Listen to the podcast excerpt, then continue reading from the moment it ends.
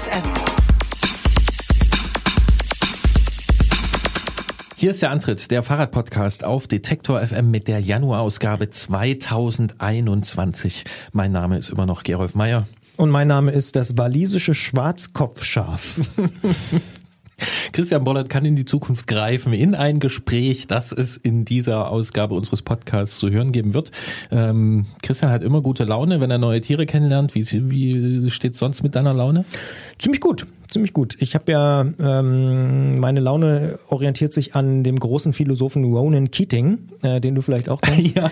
Life is a Roller Coaster heißt es You darin. just gotta ride it. Ja, richtig. Ja. Und tatsächlich ist es ja so. Immer, mal ist es oben, mal ist es unten. Irgendwie geht's wieder hoch, meistens. Ja. Okay. Hast mhm. du heute Ronan Keating zum Frühstück gehört? Nee, aber heute. Gestern zum Einschlafen? Nee, aber er ist einfach ganz tief drin bei mir. Aus welcher Formation stammt der gute Mann nochmal? Wie war das? Oh, Boyzone? Oh, Boyzone. Also ja. ist jetzt aber ist, glaube ich, so, ne? Also auf jeden Fall ja. Irland und ja. Ähm, ja. Wir hier beim Antritt, wir bewegen uns auf ein Lebensalter zu, in dem es uns schon ein gutes Gefühl verschafft, wenn wir einer Band wie Boyzone zuhören können. Ähm, ja, genau. Nee, nicht unbedingt zuhören, sondern eher so philosophisch. Mitsingen, mitsingen ja. und sich philosophisch damit mhm. äh, beschäftigen. Ja. Aber wir spielen den Song jetzt bitte nicht. Das äh, liegt ganz äh, nee, nicht in deiner Macht. Genau, es ist schön, dass es dir gut geht. Es ist schön, dass du äh, Musik aus aller Herren Länder, wie man so sagt, oder äh, was weiß ich, aus verschiedenen Richtungen äh, dir zu Gemüte führst. Das finde ich gut. Ja, so ist es einfach. Wie ist es denn bei dir? Ja, also an sich Jahreswechsel war okay, davor war auch irgendwie alles okay. Ähm, unter anderem dadurch, dass ich hier schön im 15 Kilometer Sachsen-Modus unterwegs war und äh, ordentlich Kreise gezogen habe und mein Rad so richtig, richtig schön eingesaut habe. Aber ehrlich gesagt, seit dieser Woche ist so ein bisschen der Wurm drin. Äh, ich Weil stelle 15 fest, Kilometer Radius auch der Deutschlandradius geworden ist? Nein. Nee, ach, das ist mir halbwegs egal. Ich habe auch diese Woche noch nicht richtig auf dem Rad gesessen. Aber ich finde, so ein, so ein, so ein, so ein Homeoffice äh, irgendwie arbeiten ist im Frühling echt noch was anderes gewesen. Also jetzt ist es einfach so. Als im dunklen Januar. Im dunklen Januar, ja. ja. Das ist wirklich nicht mein Modus. Insofern freue ich mich, dass seit äh, gegen Ende Dezember die Tage wieder länger werden und ich. Das spürt man übrigens. Da bin ich wieder der alte Optimist. Life is Rollercoaster. Ich sag's ja, äh, das Absolut. merkt man, merkt man schon. Und, und, ich antworte jetzt mit Tom Petty, der hat nämlich gesagt, I won't back down. Und das äh, gilt natürlich auch immer. Und Tom Petty ist einer der Traveling Wilburys und die kann man nur lieben. Äh, und deswegen, we won't back down. Life is a roller coaster. You just gotta ride it. Nee, you just gotta ride it. And in der Zwischenzeit machen wir einen Podcast. Und ehe wir uns jetzt noch weiter vergaloppieren, ganz schnell der erste Song des Jahres 2021. Von Tom Petty.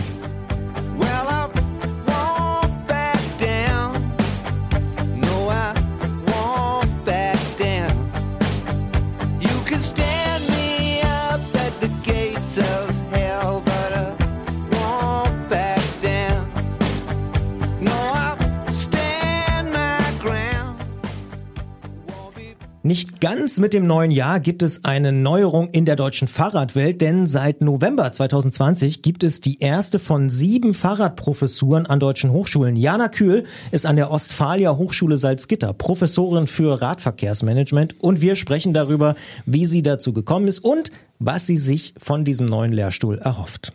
Und auch andere Radverkehrsfragen tun sich auf oder haben sich im Dezember 2020 aufgeworfen. Zum Beispiel in Bayern, als dort eine neue Verwaltungsvorschrift erschienen ist. Es scheint so, als könnte es in Bayern in Zukunft schwieriger werden, Trails mit dem Mountainbike zu befahren. Damit befasst sich nämlich diese Verwaltungsvorschrift. Und darin wird sogar von Beschlagnahmungen von Mountainbikes geschrieben. Das hat natürlich für einige Aufregung gesorgt und daraufhin und ein Déjà-vu bei mir, muss ich sagen. Ja, also es klingt so ein bisschen nach Baden-Württemberg. Ja, ja, Süddeutschland, das äh, mhm. scheint sich da so eine gewisse Tradition ja. zu äh, ergeben. Ähm, wir können live dabei zuschauen und hoffen, dass wir das ein bisschen beeinflussen können. Das versuchen auch andere. Es hat sich nämlich inzwischen schon mindestens ein Fahrradhersteller positioniert und mehr Unterstützung für die Interessenvertretung von Mountainbikern und Mountainbikerinnen angekündigt. Wir sprechen darüber mit Heiko Mittelstädt von der deutschen Initiative Mountainbike DIMP. Mit Jens Klötzer vom Tourmagazin sprechen wir über den ziemlich leeren Fahrradmarkt zurzeit und welche Alternativen sich bieten, wenn man trotzdem ein neues Fahrrad braucht oder wünscht. Und in der Ausfahrt des Monats begeben wir uns auf den Versuch einer Quarantänereise mit Katharina aus Potsdam und die Frage, wie gut man sich auf dem Fahrrad isolieren kann und was man dabei erlebt. Gleich sprechen wir aber erstmal mit Jana Kühl über die Fahrradprofessur.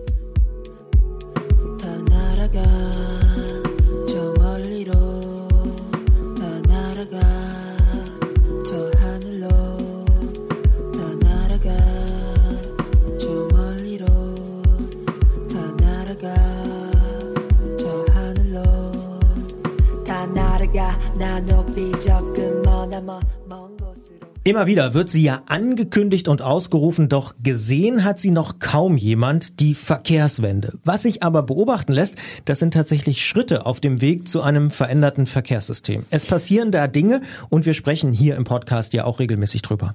Und einer dieser Schritte könnten sogenannte Radprofessuren sein, die in Zukunft an verschiedenen deutschen Hochschulen eingerichtet werden sollen. Seit November 2020 gibt es die erste davon an der Ostfalia Hochschule für angewandte Wissenschaften in Salzgitter. Dort ist Jana Kühl Professorin für Radverkehrsmanagement und damit Deutschlands erste Radprofessorin. Und wir sagen Hallo. Hallo. Frau Kühl, Sie sind seit November 2020 Professorin für Radverkehrsmanagement. Wie wird man das? Ja, wie wird man das? Eine gute Frage. Ähm, erstmal muss es diese Stellen ja überhaupt geben. Das war lange Zeit nicht der Fall. Und dann, ähm, glaube ich, ähm, ist es wichtig, eine gehörige Portion Leidenschaft und ähm, natürlich auch das nötige Fachwissen mitzubringen, um dann, ähm, ja, glücklicherweise in so eine Position zu kommen. Was ist denn das Fachwissen genau? Also was sind Ihre Inhalte? Ähm, ja, diese Professur für Radverkehrsmanagement hat eine gewisse Besonderheit. Also es gibt ja insgesamt sieben Professuren und alle haben unterschiedliche Schwerpunkte. Ähm, entgegen einiger Vermutungen ist es jetzt nicht so, dass ich mich mit ingenieurstechnischen Fragen der Umsetzung von Radwegeplanungen beschäftige oder dem Radwegebau, sondern es geht primär um die Frage, wie bringt man unterschiedlichste Menschen dazu, nachhaltiger mobil zu sein? Also vor allem gehört ja auch das Radfahren dazu. Also Aufgabe ist es demnach, unterschiedliche Anforderungen an das Radfahren zu erkennen und aufzugreifen in der Planung, um dann einfach dazu beizutragen, dass das Radfahren funktioniert und dabei zu unterstützen. Und wie machen Sie das genau? Also äh, dazu gehört einerseits ähm, die Forschung, also vieles wissen wir, aber vieles halt auch noch nicht. Gerade wenn es darum geht, ganz spezifische Projekte vor Ort umzusetzen. An jedem Ort gibt es andere Voraussetzungen. Ähm, die Bevölkerung reagiert anders auf die ähm, Veränderung von Verkehrssituationen und dann muss man halt genau hinschauen, was ist eigentlich gebraucht, was muss eigentlich gewährleistet sein, damit äh, das Radfahren dann beispielsweise auch für die Menschen funktioniert, die eher unsicher sind, aber auch für diejenigen, die gerne schnell vorankommen wollen. Und das ist dann häufig die Frage, wie verbindet man ähm, die praktische Umsetzung von Radverkehrsförderung mit ja, einer guten Lösungsfindung. Und ähm, da spielt beispielsweise die anwendungsorientierte Forschung, die Begleitforschung eine große Rolle. Also sprich einfach mal was ausprobieren und ähm, begleitet aber äh, von äh, einer Untersuchung der Resonanz der Bevölkerung und einer Analyse der Bedarfe und natürlich auch, wenn dann etwas umgesetzt ist, zu schauen, was funktioniert, was funktioniert nicht. Und ähm, das passiert vielfach noch nicht. Also wir wissen es, viele Städte gehen voran, aber viele Städte haben, tun sich auch noch schwer, in die Umsetzung zu gehen. Das heißt jetzt ganz platt gesagt, eine Stadt baut einen Fahrradweg und Sie fragen danach, bringt es wirklich was? Ja, das ist jetzt ein bisschen verkürzt. Wir wissen ja, dass ein Radweg alleine ähm, noch nicht die Lösung ist. Also wenn überhaupt, brauchen wir ein geschlossenes Radwegenetz und wir brauchen einen Radweg, der auch gewährleistet, dass man dort gut und sicher fahren kann.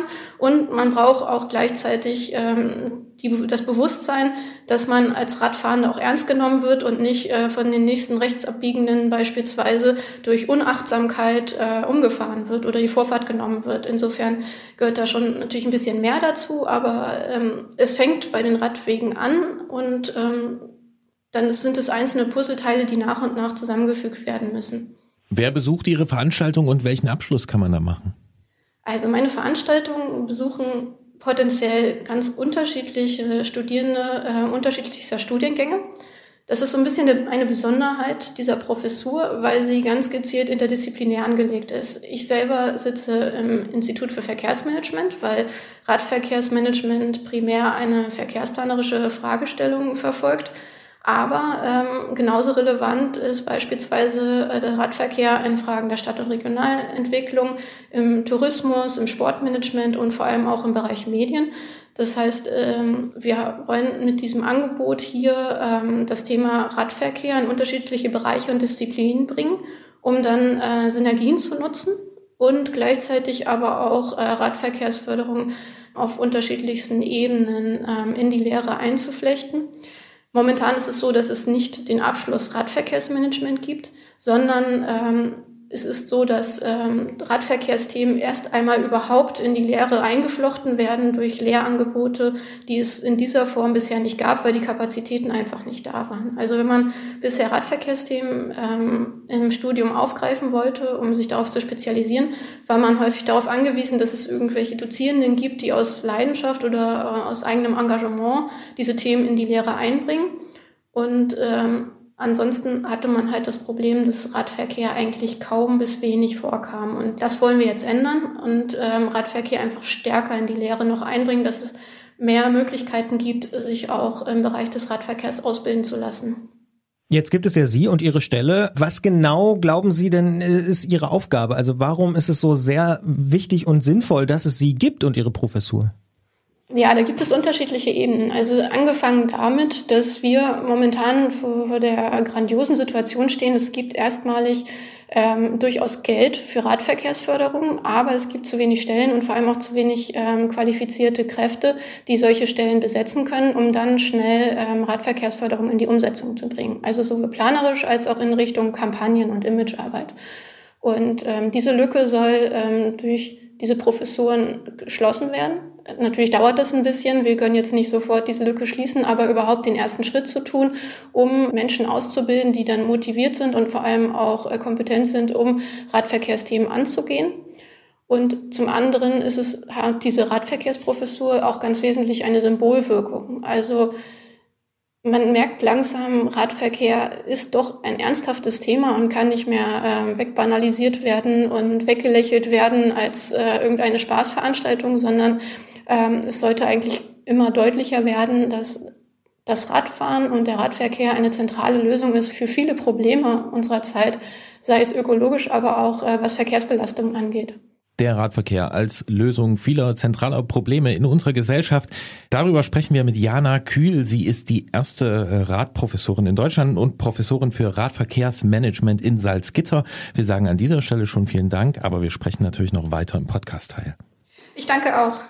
Frau Kühl, Sie haben es eben angesprochen. Ähm, es geht darum, dass das Fahrrad ja durchaus eine wichtige Funktion äh, übernehmen kann und auch schon übernimmt.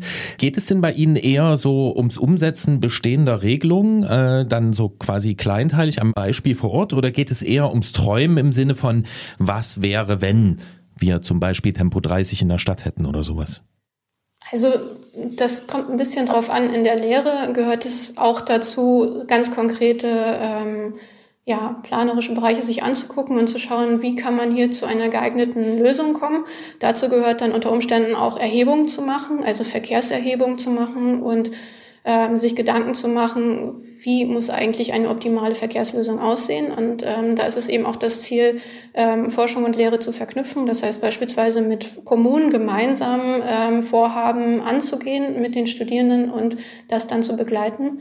Ähm, gleichzeitig äh, geht es aber auch um übergeordnete Fragen, also Fragen an, wie schafft man es, eine Mobilitätskultur zu verändern im Hinblick auf eine einseitige Autoorientierung hin äh, zu nachhaltigeren Formen der Mobilität und damit auch zum Fahrrad. Und ähm, das sind dann natürlich allgemeinere, größere Fragen, die man dann ähm, durch gesellschaftliche Untersuchungen einfach stärker angehen müsste.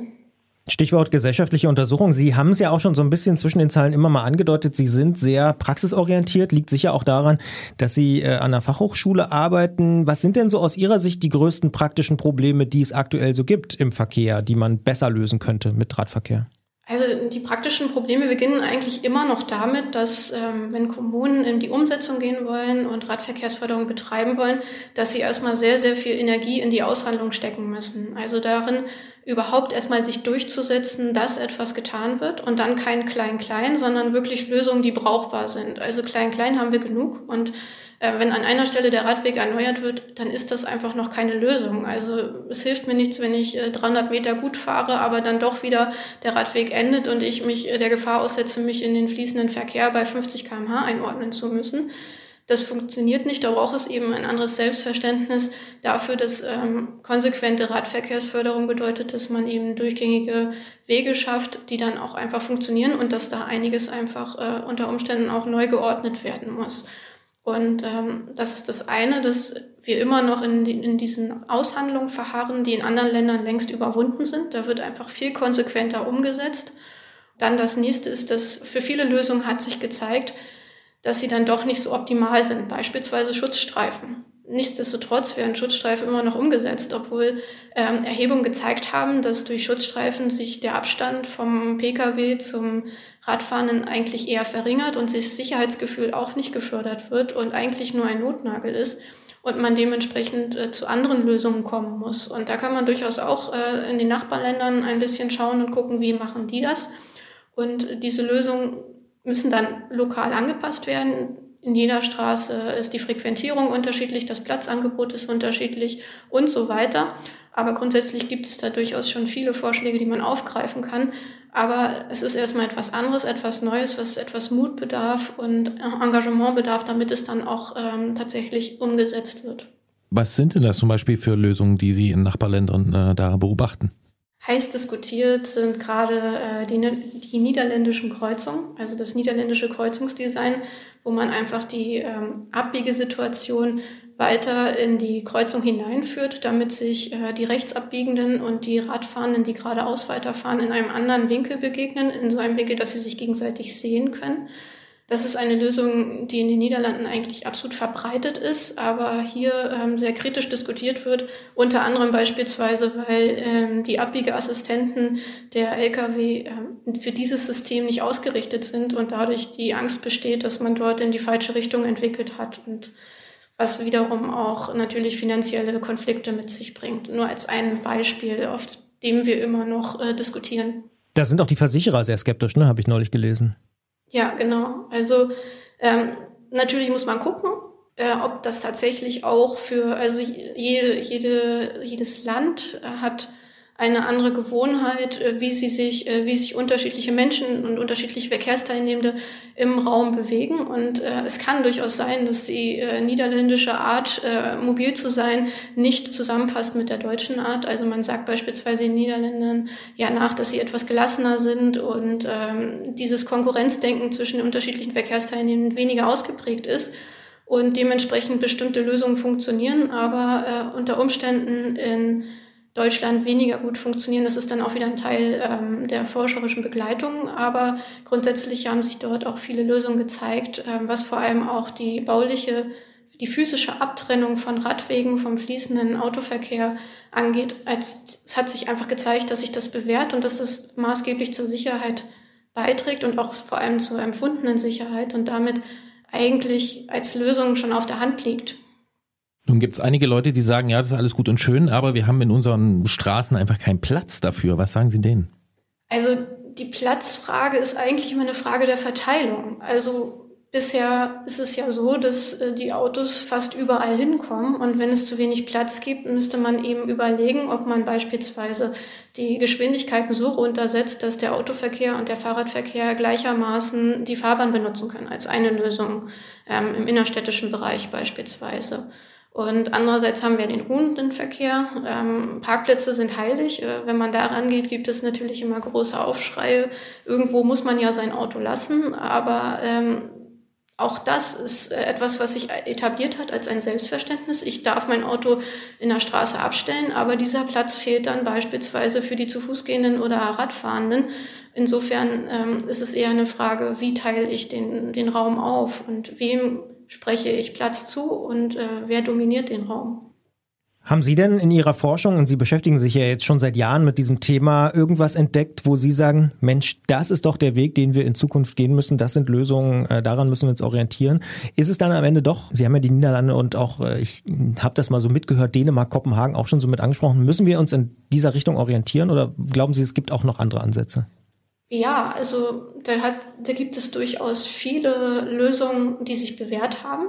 Und ähm, wenn man sich jetzt gerade Kopenhagen anschaut, äh, Kopenhagen ist gar nicht so vollendet in der Umsetzung der Radverkehrsförderung, wie man das vielleicht manchmal denken mag in der, in der Wahrnehmung in den Medien. Ähm, durchaus gibt es da auch einfache Lösungen, die aber funktionieren. Also auch da wieder das Gebot, dass man ähm, nicht eins zu eins kopieren kann, sondern immer angepasst auf die jeweilige Situation. Also eine Kleinstadt äh, mit mittelalterlichen Straßenbild und engen Gassen hat natürlich ganz andere Bedürfnisse als eine autogerechte Stadt, ähm, die eben äh, große Straßenquerschnitte bietet und dementsprechend auch eine andere Organisation des Straßenraums überhaupt erst ermöglicht. Also da kann man nur so grundsätzliche Prinzipien anwenden, um die man sich bemühen sollte, wie äh, schon gesagt, ähm, um die gefühlte Sicherheit zu steigern, ähm, physische Barrieren zwischen dem Auto, zwischen der Fahrbahn und ähm, dem Radweg zu schaffen, damit man eben nicht das Gefühl hat, dass jederzeit ähm, ein Pkw jetzt den Radweg befahren könnte und damit den Radfahren, die Radfahrenden potenziell gefährden könnten. Aber ähm, das sind halt allgemeine Grundprinzipien, die dann lokal Anwendung finden müssen in angemessener Form.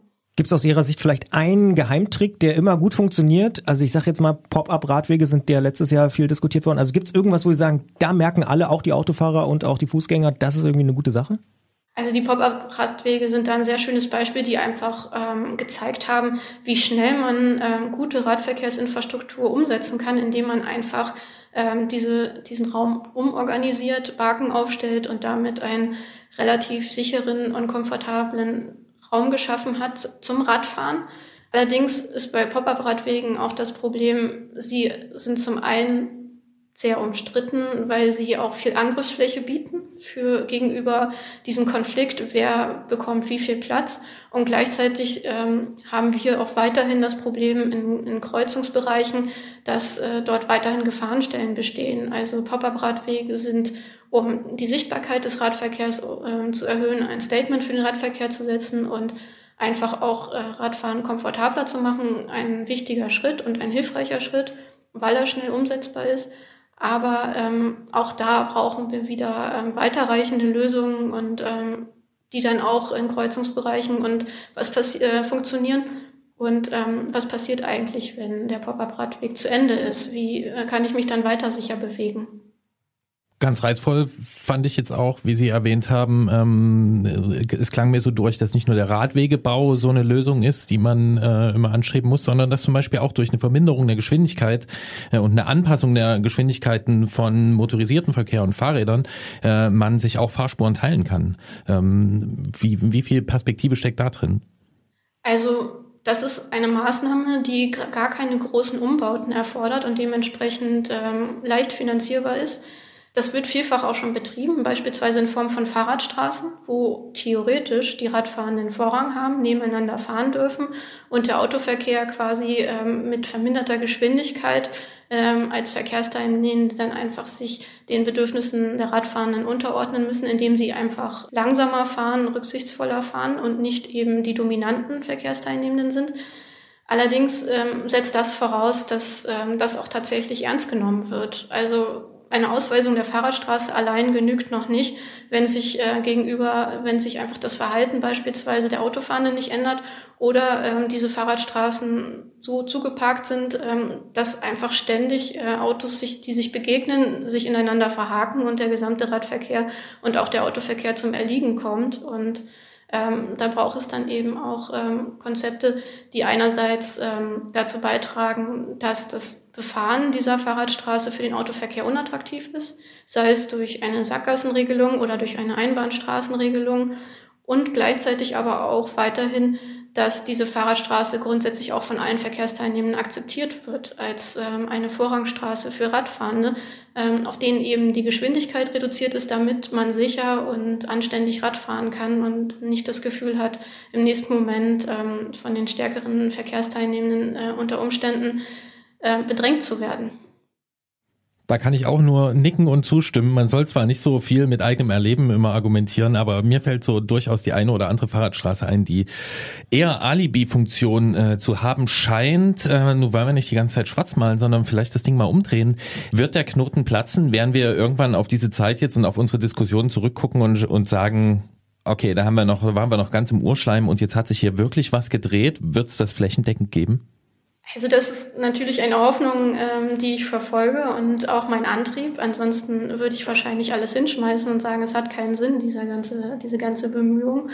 Aber ähm, es ist zumindest ja schon mal zu beobachten, dass sich in den vergangenen Jahren sehr, sehr viel getan hat auf einmal. Also die Bemühungen der Radverkehrsförderung, die gibt es ja mindestens seit 50 Jahren. Und ähm, es gab immer mal Zeiten, wo es ein bisschen besser lief und dann gab es ganz lange Zeiten, in denen sich eigentlich gar nichts mehr getan hat und der Radverkehr sehr stiefmütterlich behandelt wurde. Und jetzt haben wir äh, zumindest die Situation, dass man Radverkehrsbelange nicht einfach so vom Tisch wischen kann, weil einfach die Forderungen immer lauter werden, gerade in größeren Städten mehr für den Radverkehr zu tun. Bislang ähm, waren die Stimmen deutlich leiser und auch die Mehrheitsverhältnisse fangen an, sich zu wandeln. Also momentan haben wir so ein bisschen problematisches 50-50-Verhältnis. Also diejenigen, die ähm, nichts vom Radverkehr halten, ähm, sind ungefähr 50 Prozent und 50 Prozent wünschen sich äh, Maßnahmen für den Fuß- und Radverkehr. Das ist natürlich sehr konfliktbehaftet und ähm, das ist aber auch ein Zeichen, dass wir uns noch mitten in einer Aushandlung befinden. Und äh, ich glaube, sobald wir es schaffen, zu zeigen, dass Radverkehr wirklich eine Lösung ist und das Radfahren funktioniert, ähm, dann kann das Ganze auch relativ schnell in die richtige Richtung gehen. Und ähm, in die richtige Richtung meine ich in dem Fall, dass der Radverkehr als äh, eine ernstzunehmende Form der Mobilität einfach ähm, Durchsetzung findet, äh, Unterstützung findet und dann auch äh, bei allen Verkehrsteilnehmenden es zu einem Arrangement kommt, dass man einfach gut miteinander auskommt und sich den Verkehrsraum möglichst gut teilt. Dann blicken wir doch wirklich noch mal ein bisschen weiter in die Glaskugel. Gerolf hat es ja gerade schon so ein bisschen angesprochen, ob der Knoten platzt. Was wäre denn für Sie so der Punkt, wo der Knoten platzt? Ich sag mal auch in Anbetracht Ihrer Professur. Also freuen Sie sich drauf, weiß, weiß ich nicht, in fünf Jahren mit lauter anderen Radfahrprofessorinnen und Professoren mal ein Symposium zu machen? Oder was ist so Ihr Ziel? Also das auf jeden Fall. Also es ist auch ein großer Vorteil, dass es tatsächlich sieben Professuren sind, die zumindest etwas über Deutschland verstreut sind und dadurch äh, Kapazitäten geschaffen wurden, dieses Thema noch stärker aufzugreifen, forscherisch und in der Lehre. Und auch ähm, gleichzeitig ist zu erkennen, dass ein unheimlicher Bedarf besteht an Beratung, an Unterstützung ähm, seitens der Kommunen in der Radverkehrsförderung. Also mich erreichen unzählige Anfragen ähm, und bitten um Unterstützung in den eigenen Projekten in den Kommunen, um Argumentationshilfen und so weiter.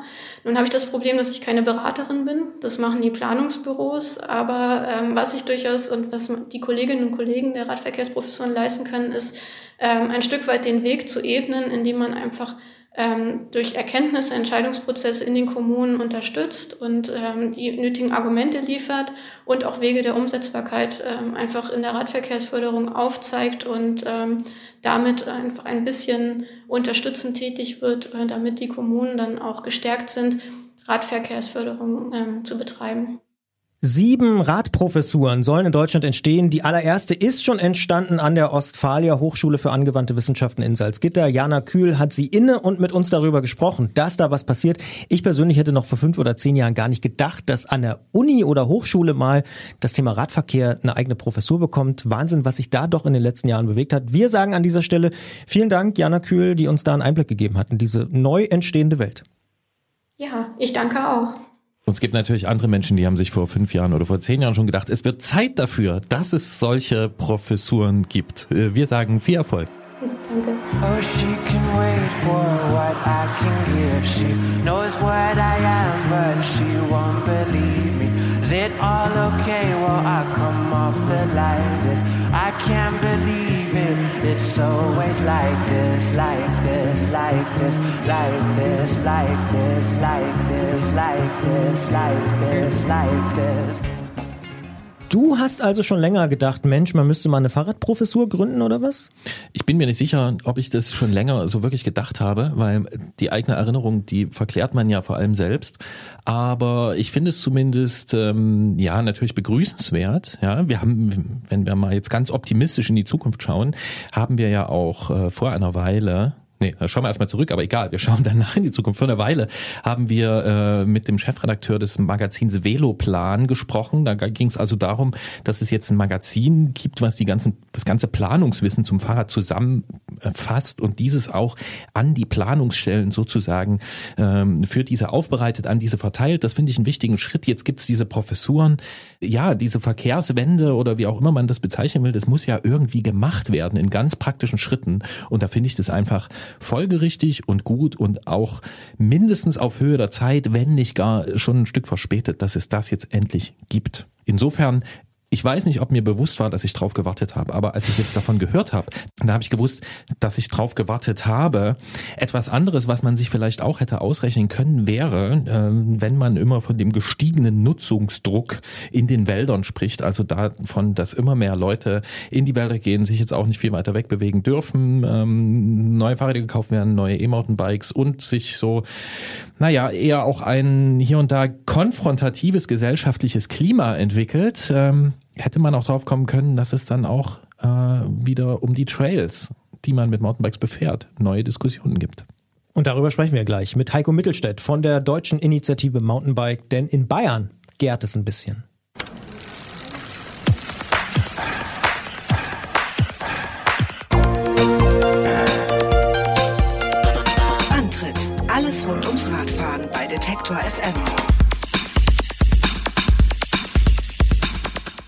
Wer gedacht hat, dass während des sogenannten Lockdowns im Dezember überall ein bisschen weihnachtliche Ruhe und Besinnlichkeit eingekehrt ist, der oder die täuscht sich.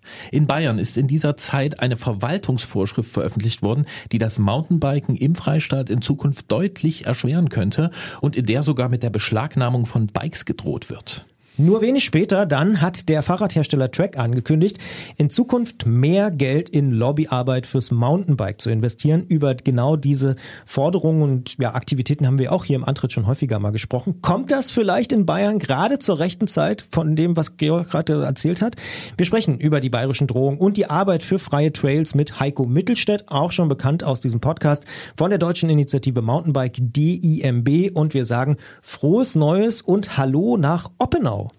Ja, hallo und auch euch frohes neues Jahr, wobei es du schon angedeutet hast, so ganz froh ist es für die Mountainbiker in Bayern vermutlich nicht gestartet. Jetzt müssen wir mal sehen, äh, was da rauskommt.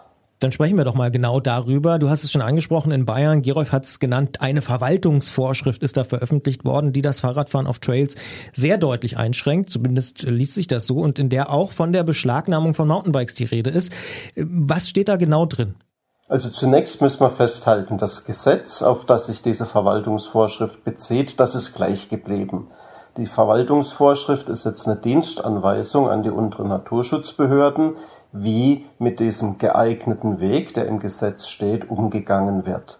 Und bisher, es gab im Jahr 2000 eine Vereinbarung der Radverbände mit der Staatsregierung, hat man hier viel auf Eigenverantwortung gesetzt. Der Mountainbiker sollte weitgehend selber beurteilen, welche Wege kann ich fahren? Ist heute viel los, dann schiebe ich vielleicht ein Stück und wenn mir niemand entgegenkommt, dann kann ich fahren. Und jetzt hat sich eine Umkehr ergeben. Es sollen schmale Wege, steile Wege, erosionsgefährdete Wege überprüft werden und grundsätzlich verboten werden. Und das ist natürlich eine Umkehr von dem bisherigen Prinzip, denn wer soll das beurteilen, wie sich ein Weg im Jahresverlauf, im Tageszeitverlauf tatsächlich verhält. Es kann ja mal sein, dass an einem Sonntagmittag bei schönem Wetter viele Leute unterwegs sind, aber deswegen muss ich ihn ja nicht am Mittwochmorgen, wenn niemand unterwegs ist, sperren. Und wir verstehen nicht ganz die Absicht der Regierung, die da dahinter steckt. Diese Verwaltungsvorschrift, die spricht von der, Zitat, Geeignetheit von Wegen mit starker Steigung oder geringer Breite, an die auch, Zitat, besonders strenge Maßstäbe anzulegen seien. Woran macht sich das fest und wer soll das einschätzen? Das ist eben genau die Schwierigkeit, die ums dies geht. Letztlich sind natürlich die unteren Naturschutzbehörden diejenigen, die es beurteilen müssen, aber die werden ja kaum die Zeit und die Möglichkeit haben, das objektiv zu bewerten.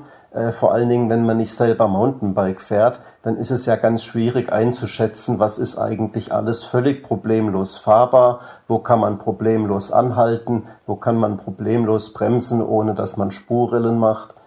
Wir befürchten, dass jetzt natürlich von Grundeigentümerseite, die ja dahin lobbyiert haben, dass diese Verwaltungsvorschriften kommen, eigenmächtig Schilder aufgestellt werden. Die müssten die dann zwar bei der Naturschutzbehörde anzeigen, aber die Kontrolle wird dann unterbleiben. Und da befürchten wir, dass es jetzt einen Wildwuchs an Verbotsschildern gibt, die niemand mehr kontrollieren kann. Denn ob die rechtmäßig sind oder nicht, das wird man im Einzelfall nur sehr aufwendig feststellen können.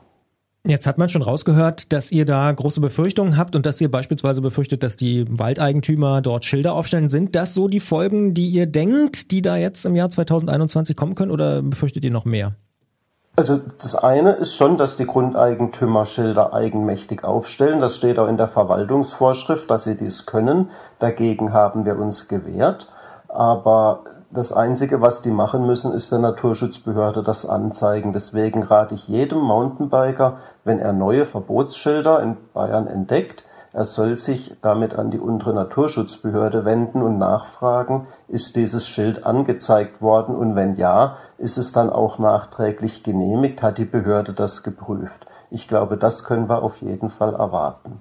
Ein weiterer Punkt ist natürlich, wenn wir jetzt Verbotsschilder haben oder es spricht sich rum, dass manche Wege angeblich nicht geeignet wären, dann können auch einzelne Mountainbiker verwarnt werden oder sie werden natürlich auch permanent darauf angesprochen, sie dürfen hier nicht fahren, obwohl es eigentlich völlig problemlos ist.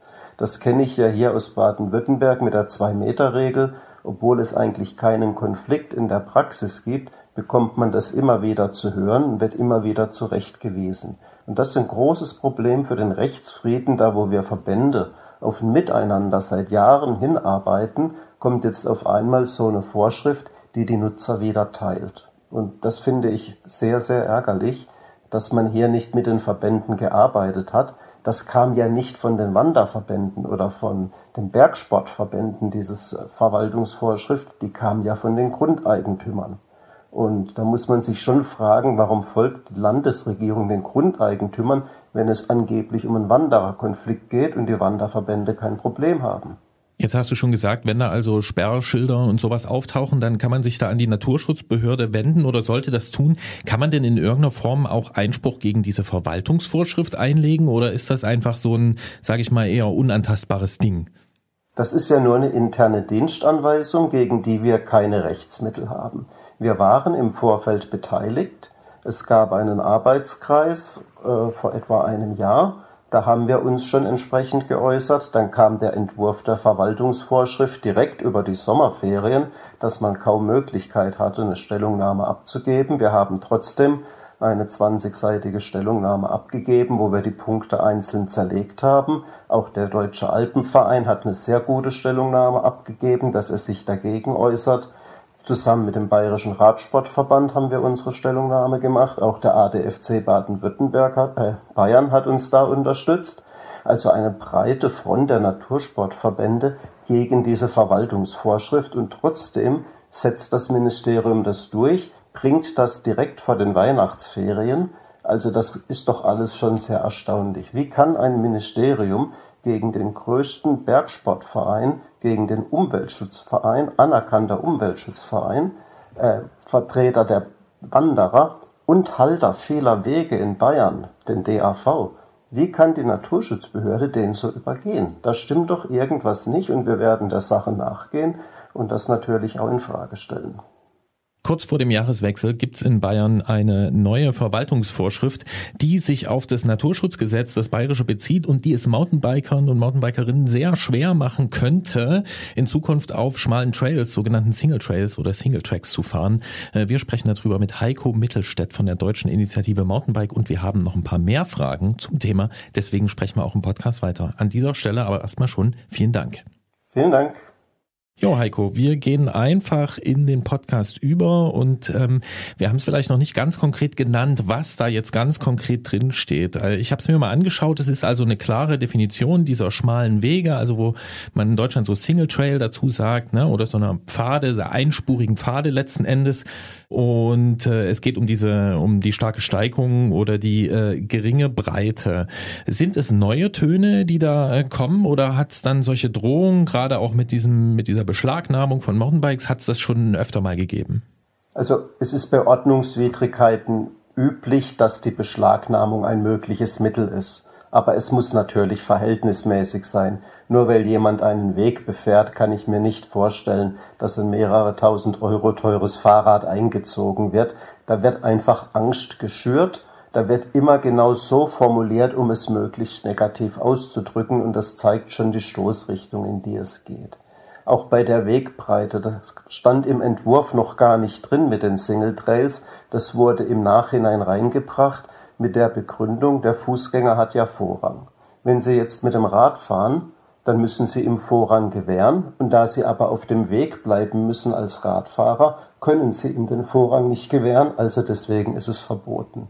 Dass aber in der Praxis der Radfahrer anhält, einen Schritt auf die Seite tut, was er darf, er ist ja dann Fußgänger, der Fußgänger passiert und man fährt danach weiter, das, was tausendfach jeden Tag vorkommt, wird einfach völlig ignoriert. Und das ist ein unglaublicher Vorgang für mich, dass man hier so darstellt, als würde der Fahrradfahrer auf dem Weg auf seinem Recht bestehen und den Fußgänger an die Seite drängen. Das ist einfach nicht, wie es in der Praxis tatsächlich funktioniert. Was man sich natürlich fragen kann, ist, warum ist es ausgerechnet jetzt äh, ja so hochgekocht? Warum gibt's jetzt diese Verwaltungsvorschrift? Du hast da schon so deine Theorien, dass die Grundbesitzer da eine Rolle spielen, aber gibt's vielleicht auch was, was die Fahrradfahrer irgendwie besser machen könnten? Hättet ihr euch noch besser organisieren können? Du hast schon gesagt, eigentlich habt ihr mit allen geredet. Wir als Natursportverbände setzen ja schon lange auf das gemeinsame Miteinander. Wir machen Kampagnen, der DAV macht Kampagnen. Äh, Jetzt haben wir natürlich durch Corona sicherlich sehr viele Leute draußen, sehr viel vielleicht auch unerfahrene Leute draußen. Wir haben äh, neue Benutzer mit dem Pedelecs, die vielleicht auch noch nicht so geübt sind, wie man sich draußen richtig verhält. Ja, das muss man moderieren, da muss man aufklären. Aber das, was die Verwaltungsvorschriften machen, ist ja ein Rundumschlag gegen alle Naturnutzer. Da geht es ja auch um das Übernachten in der Natur. Das ist natürlich schon immer verboten zu zelten, aber jeder Bergsteiger weiß, dass er am Fuß der Wand auch mal bivakieren möchte und dann am Morgen in die Wand einsteigt.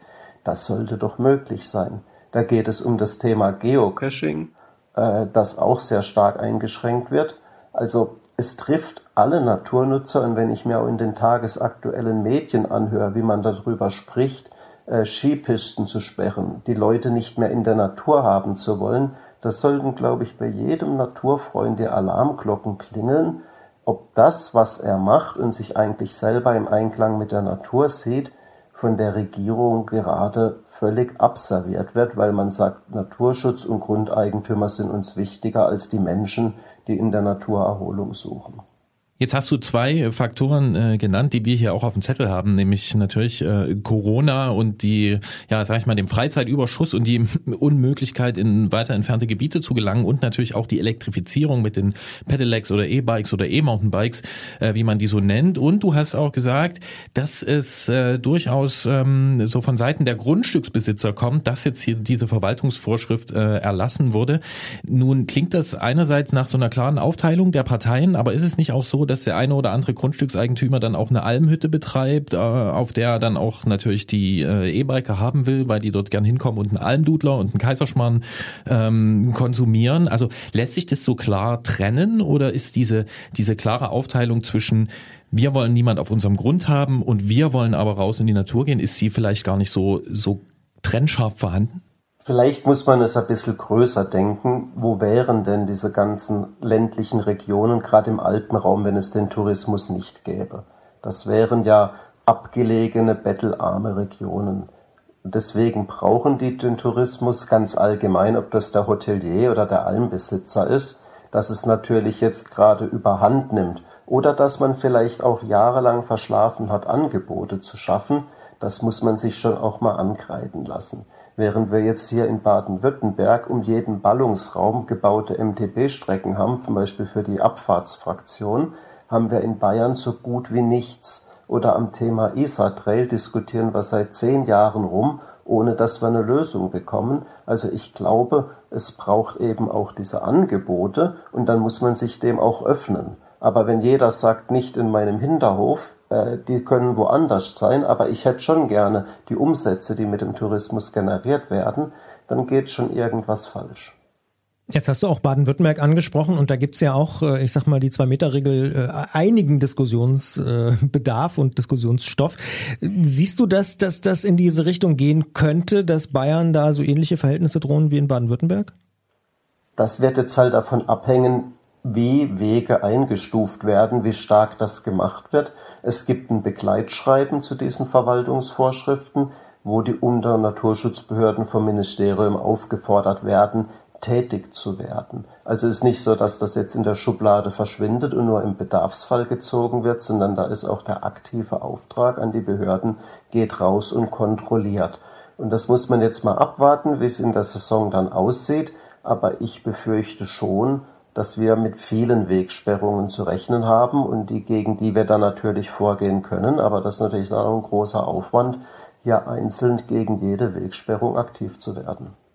Nur ein paar Tage nach dieser Verwaltungsvorschrift hat der Fahrradhersteller Track reagiert und ein stärkeres Engagement angekündigt. Geld soll einerseits für konkrete Infrastrukturprojekte und andererseits in Gremien fließen, die sich, Zitat, auf politischer Ebene um Lösungen im Sinne des Mountainbikens einsetzen. Ist der Scheck schon angekommen bei euch?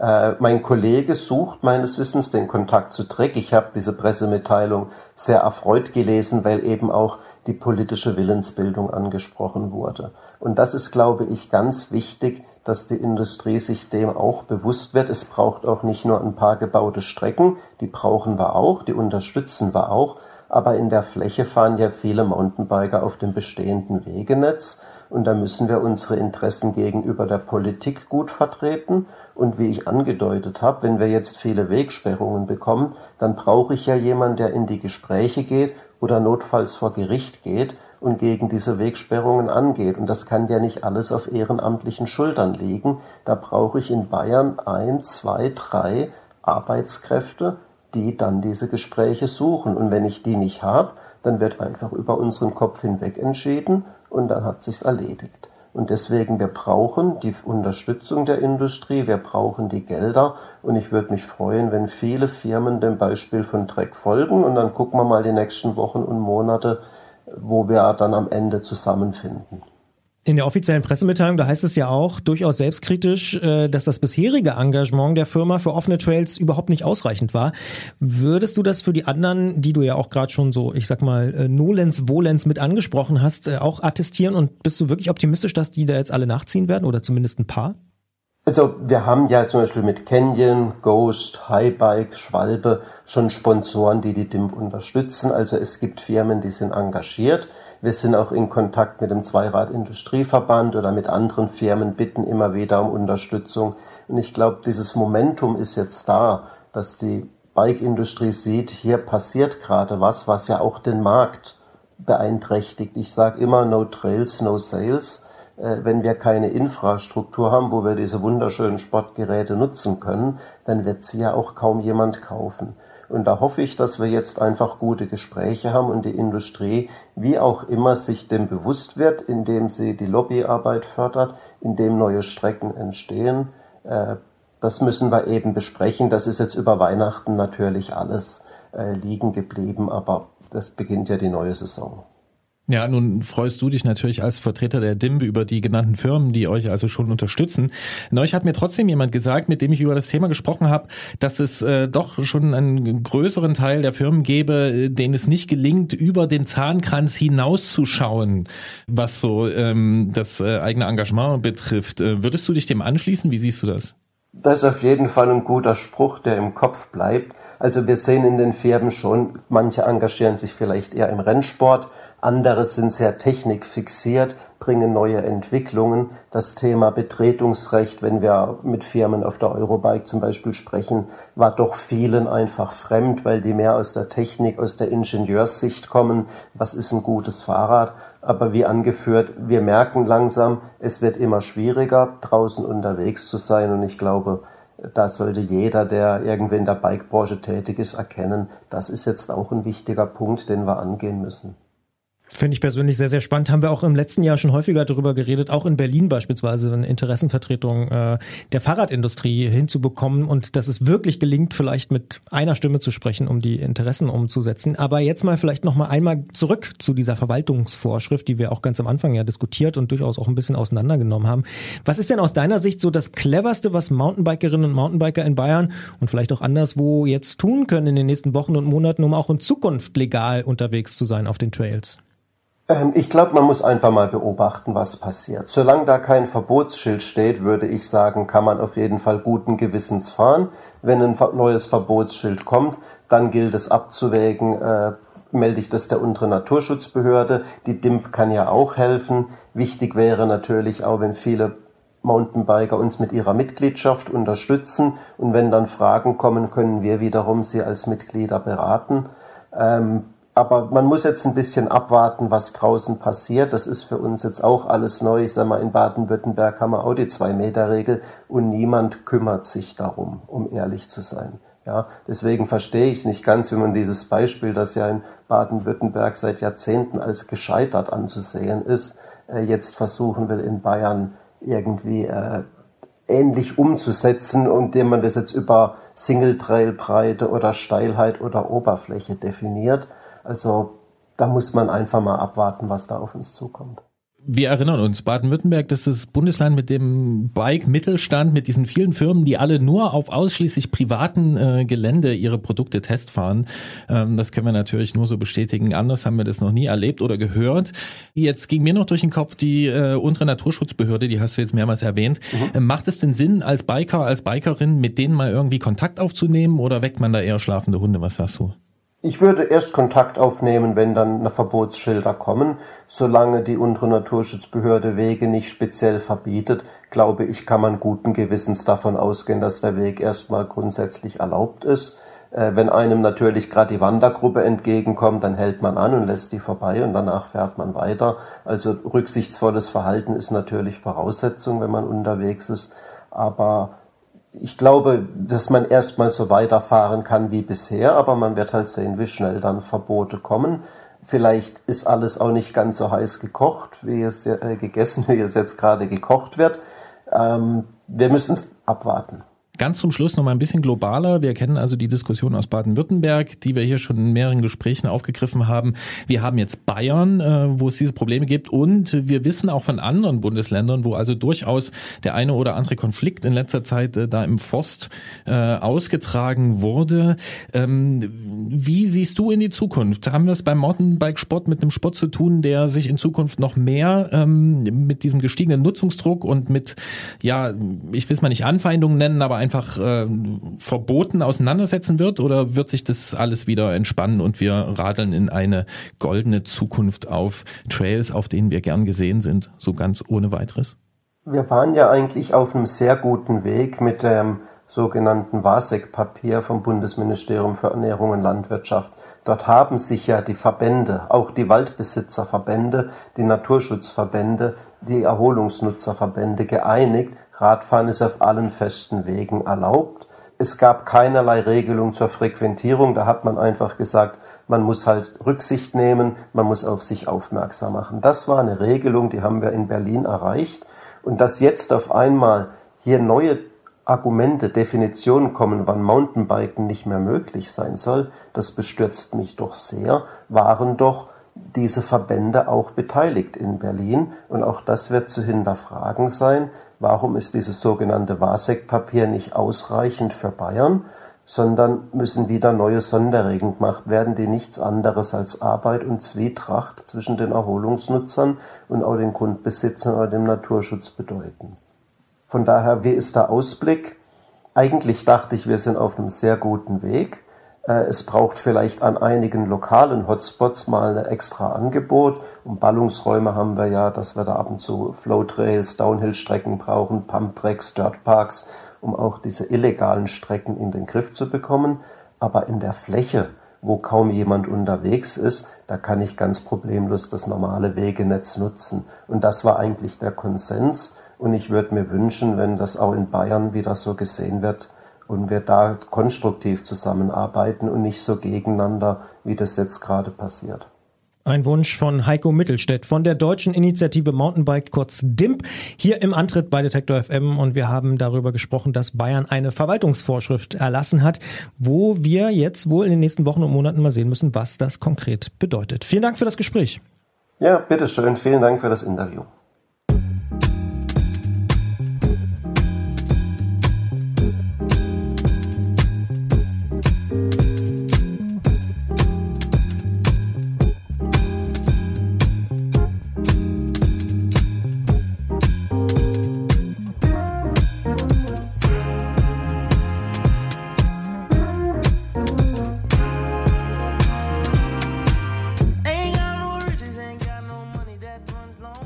Weißt du was, Christian Bollert? Nein. Ich ziehe einfach mal pauschal meinen Hut an der Stelle vor den Leuten, die ähm, diese äh, Kernerarbeit, nennt man das, glaube ich, ne, machen. Also so Leute wie Heiko oder die Leute, die sich da im Rahmen der DIMP engagieren und dann diese ganzen nervigen Prozesse, die erstmal nichts mit irgendwelchen Hochglanzbildern oder Werbefilmchen oder sowas zu tun haben, wo das Mountainbike irgendwie cool eingesetzt wird, sondern das Klein-Klein aushandeln. Das Klein-Klein vor Ort, wo es um irgendwie solche Ein Schild. Ja, Schilder, ja. Vorschriften, Konflikte geht, ähm, wo viele rechtliche Fragen dranhängen äh, und die sich da einfach äh, über die Jahre reinhängen. Und ähm, Heiko gehört da auf jeden Fall dazu. Das macht er ja schon eine ganze Weile. Wir haben nicht zum ersten Mal mit ihm gesprochen. Und es ist total wichtig, dass es solche Leute gibt. Schien aber auch ziemlich angefressen zu sein ne, von der aktuellen Situation. Ja, ist ja auch nervig. Ne? Du setzt dich da irgendwie für ein Miteinander ein, ähm, was sowieso sowieso für mich noch eine Lehre für alle draus ist. Also es, es, es geht nur mit Miteinander und auch diejenigen Radfahrerinnen und Radfahrer, die man so sieht, die ihre riege Verpackung im Wald liegen lassen oder die dann doch mal aggressiv um die Kurve kommen und so einfach sein lassen. Es bringt nichts. Freundlichkeit gewinnt. Happiness is a warm gun. ja, genau. Und damit sind wir beim nächsten Zitat. Ich habe sogar noch eins für später. Happiness is a warm gun, Mama. Hier sind die Beatles. Richtig, George Harrison. Ein anderer Wilbury. Ach, die Wilburys. Oh yeah. She's well acquainted with the touch of the velvet hand like a lizard on a window pane. The man in the crowd with the multicolored mirrors on his hobnail boots. Lying with his eyes while his hands are busy working overtime. A soap impression of his wife, which he ate. Wir haben es schon angesprochen und es ist auch offensichtlich, wenn man auf den Kalender schaut. Das Jahr 2021 ist da und vieles ist neu in diesem Jahr. So zum Beispiel auch in der Fahrradwelt, wo ja bisher Fahrräder und Fahrradteile zum Saisonwechsel oft mit guten Rabatten angeboten worden sind. Ich zum Beispiel habe mich auch gerne eingekleidet im Dezember oder Januar mit alten Restbeständen, die irgendwie aus dem vergangenen Jahr äh, neu oder nicht mehr gebraucht worden sind. Wer sich da so ein bisschen auskannte und vielleicht auch ein bisschen Geduld mitgebracht hat, der hat früher, muss man sagen, gute Schnäppchen machen können. Doch plötzlich scheint der Fahrradmarkt an manchen Stellen wie leer gefegt. Die hohe Nachfrage nach Corona und die Turbulenzen, die vom Virus auch im Fahrradmarkt ausgelöst wurden, hinterlassen Spuren beim Fahrradhändler wie auch im Versandgeschäft. Das spürt zum Beispiel unser Musikchef Gregor, der gerne ein neues Rennrad kaufen würde. Der kann das aber nicht mal bestellen. Der kann sich da nur in so eine Newsletter-Liste eintragen lassen und wird dann irgendwann benachrichtigt, wenn er das Fahrrad kaufen kann. Ähm, wie kommt man jetzt an ein neues Rad, auch wenn die Lieferzeiten bis in den Sommer erreichen. Wir fragen Jens Klötzer vom Tourmagazin, der auch in diesem Jahr zu uns ins Studio gekommen ist. Wenigstens das bleibt gleich. Hallo Jens. Hallo. Wir haben es notgedrungen in den vergangenen Sendungen schon öfter angesprochen. Die Nachfrage nach neuen Rädern und Teilen ist groß, die Situation in den Lagern tendenziell angespannt. Wie kommt man jetzt trotzdem zum passenden Rad, ohne ein halbes Jahr warten zu müssen? Ähm, also ein neues Rad wird tatsächlich schwierig. Äh, man sieht es online bei den Händlern. Die sind wirklich fast alle ausverkauft, weil wahrscheinlich auch sehr viele Leute online gekauft haben. Ich kann noch den Tipp geben, wenn man jetzt weiß, welche Marke man zum Beispiel sich kaufen möchte, umliegende Händler oder vielleicht auch Händler, die ein bisschen weiter weg sind, einfach mal abzutelefonieren. Der eine oder andere hat vielleicht doch noch das passende Rad dastehen oder kann einem vielleicht einen Tipp geben, er hat ein günstigeres oder ein teureres Modell und kann dann noch was machen. Die Wahrscheinlichkeit ist höher für Leute, die sehr groß sind oder sehr klein sind zum Beispiel, weil die Randrahmengrößen weniger vergriffen sind als die in der Mitte. Ähm, das heißt, ich habe schon mal Pech. So mittelgroß. Äh, wahrscheinlich, oh.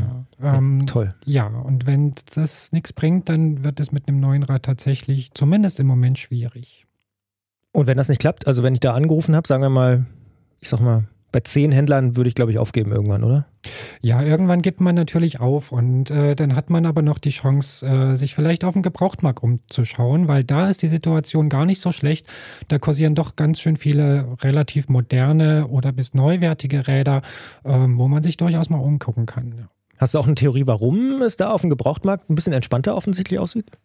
Ähm, ja, schon ein paar. Also es gibt natürlich zum einen die Leute, die sich jedes Jahr was Neues kaufen, die schon genau wussten, das und das Modell kommt raus und haben sofort zugeschlagen und verkaufen dann eben ihr Vorjahresrennrad oder zum Beispiel oder Mountainbike. Die gibt es immer und äh, auch dieser Markt ist dieses Jahr natürlich da. Und dann gibt es natürlich vielleicht auch Leute, bei denen der äh, Ad-Hoc-Kauf im letzten Jahr schiefgegangen ist, die sich ein Rad gekauft haben, das nicht passt, äh, das nicht zu ihren Ansprüchen Ansprüchen äh, oder nicht ihren Ansprüchen genügt oder sowas ähnliches, die das jetzt eben wieder auf den Markt geben und das ist die Chance für die, die einsuchen. Jetzt haben wir hier mindestens schon ein neues Wort wieder gelernt, die Randrahmengröße oder die Randrahmengrößen. Dafür schon mal äh, vielen Dank, aber es geht natürlich noch weiter. Wenn ich mir jetzt also so ein gutes gebrauchtes oder wenig gebrauchtes Rad kaufen will bzw. muss, worauf sollte ich da achten? Wie mache ich das? Also, ähm, ich sollte mir das Rad auf jeden Fall natürlich erstmal genau angucken. Ähm, zuerst mal von den Fotos, die es da gibt. Ähm, hoffentlich gute Fotos. Bei schlechten Fotos würde ich gar nicht erst anfangen. Und würde erst mir angucken, äh, ist es das Modell, das ich suche? Und äh, dann schaue ich mir mal an, wie war das Modell zum Beispiel ausgestattet, als es auf den Markt kam. Per Google-Suche mit den Bildern. Und dann schaue ich mir an, ob die Schaltung noch original ist, die daran verbaut ist und die ganzen Teile und so weiter. Und äh, wenn das irgendwie verbastelt ist, sollte ich zumindest zumindest mal hellhörig werden und mal nachfragen, warum denn da was geändert worden ist. Der Zustand von so einem Rad ist natürlich wichtig. Ähm, wie viel ist es schon gefahren? Gibt es irgendwelche Sturzspuren und so weiter, Lackschäden? Das geht dann natürlich alles mit in die Preisgestaltung äh, mit ein. Und äh, ja, und da kann ich mir schon mal angucken, ob das das Rad ist, was ich suche, ob es mir passt. Und äh, ansonsten hinfahren und sich das Rad genau angucken. Das heißt, mit den Fotos kann man schon mal so ein bisschen zum allgemeinen Zustand vielleicht was erfahren, aber eben, wenn man genau hingucken kann und hoffentlich äh, ermöglichen das die Fotos, dann sehe ich ja vielleicht auch die Ausstattung und mögliche Änderungen. Wo würdest du denn sagen, naja, so ein bisschen Umbau ist auch okay oder akzeptabel oder vielleicht ist ja sogar eine bessere Schaltung beispielsweise dran oder so? Genau, deswegen sagte ich äh, herausfinden, warum da umgebaut ist. Also ein Satz neue Reifen zum Beispiel ist völlig normal oder wenn jemand sein Fahrrad aufwertet mit einem neuen Laufradsatz, was irgendwie leichter ist und so weiter. Das äh, ist ist natürlich akzeptabel und äh, kann das Rad mitunter auch besser machen. Vorsicht ist jetzt angesagt bei solchen so, so Leichtbaufreaks, ne, die so wahnsinnig leichte Teile verbauen. Die können manchmal äh, in der Funktion irgendwie nicht so toll sein und äh, da würde ich dann vielleicht eher die Finger von lassen.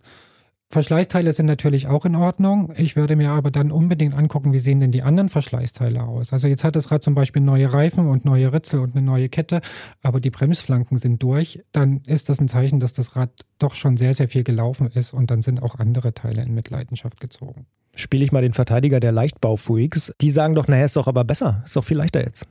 Ist viel besser, also naja, leichter ist nicht immer besser, äh, im Gegenteil. Also zum Beispiel, wenn jemand eine super leichte Kurbel äh, verbaut, meistens schalten die nicht sehr gut. Äh, und die Originalkurbeln von den Schaltungsherstellern sind dann schon besser leichte Carbonlenker, Vorbauten, Sattelstützen, solche sicherheitsrelevanten Teile, das ist immer ein Risiko.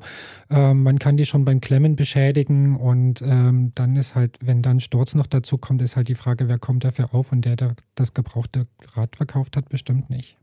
Jetzt reden wir hier so locker flockig drüber, dass du zum Beispiel sagst, ja, die Bremsflanken einfach mal angucken, wenn das Rad denn noch Felgenbremsen hat. Äh, was mache ich denn, wenn ich das nicht einschätzen kann? Soll ich dann einfach die Finger davon lassen? Besser ja oder noch besser jemanden zur Rate ziehen, der sich damit auskennt und der das einschätzen kann. Gib doch mal deine Telefonnummer durch. Nein. Und bevor Jens jetzt mit ganz vielen Beratungsanfragen bombardiert wird, die er natürlich nicht alle leisten kann, weil er hat so viel zu tun in der Technikredaktion, machen wir hier einen kurzen Cut für die Sendung und sprechen aber im Podcast gleich weiter. Vielleicht können wir die Fragen nämlich auch gleich noch hier im Gespräch klären. Vielen Dank, Jens. Ja, danke ebenso. Und das machen wir jetzt einfach, indem wir einfach noch mehrere Fragen stellen und die erste kommt von Gerolf. Nun ist es ja nicht nur so, dass die Preise für Neuräder anziehen oder dass diese Räder gar nicht zu haben sind und deswegen die Preise auch anziehen, sondern es gibt auch einige Leute, die sagen, Mensch, auch gebrauchte Räder sind richtig, richtig teuer geworden. Gibt es da irgend sowas wie eine Faustformel oder eine Schmerzgrenze, die man im Hinterkopf haben sollte, um da so einen fairen Preis zu ermitteln? Ja, also so eine, so eine Liste wie bei Autos gibt es bei Fahrrädern nicht. Äh, da gibt es so die viele schwacke Faktoren- Liste. Die, die berühmte schwacke Liste. Die was? Ähm, äh, Da muss ich mich hier als totaler Auto-Newbie. Schwackelliste, ist das so eine Art Online. Äh, Das ist nicht mal online, das gab es früher sogar mal geprintet. Ah, als- als Buch. und da konnte man quasi das Modell mit Baujahr und Ausstattung und Laufleistung tabellarisch einordnen, wie hoch dann der Ah, Gebrauchtpreis ist. Ähm, sowas gibt es für Fahrräder natürlich nicht. Sollte man Ähm, vielleicht mal anfangen. Ja, man, man soll sich natürlich auch trotzdem nicht über den Tisch ziehen lassen ähm, bei der hohen Nachfrage mit den Preisen. Ich sag mal so, also wenn das Rad noch neuwertig ist und äh, jetzt fast nicht benutzt, äh, dann würde ich mal so zwei Drittel des Neupreises ansetzen, ähm, wenn es vielleicht sogar noch das aktuelle Modell ist. Ähm, weil man muss bedenken, man hat jetzt eine verkürzte oder vielleicht gar keine Garantie mehr als Zweitbesitzer und äh, zwei Drittel des Neupreises sind da schon eine gute Sache und Ansonsten ein gutes gebrauchtes Rad, ähm, nicht älter als zwei oder drei Jahre, kann man schon mal die Hälfte des Neupreises ausgeben. Ansonsten muss man dann immer gucken, Lackschäden und so weiter. Äh, älteres Modell, das kann dann immer ein bisschen den Preis noch weiter drücken. Ansonsten muss das Bauchgefühl stimmen.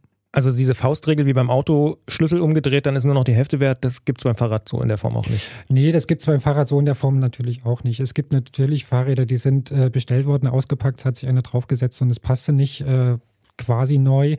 Die kann man für 10 oder 15 Prozent weniger durchaus noch verkaufen. Ja.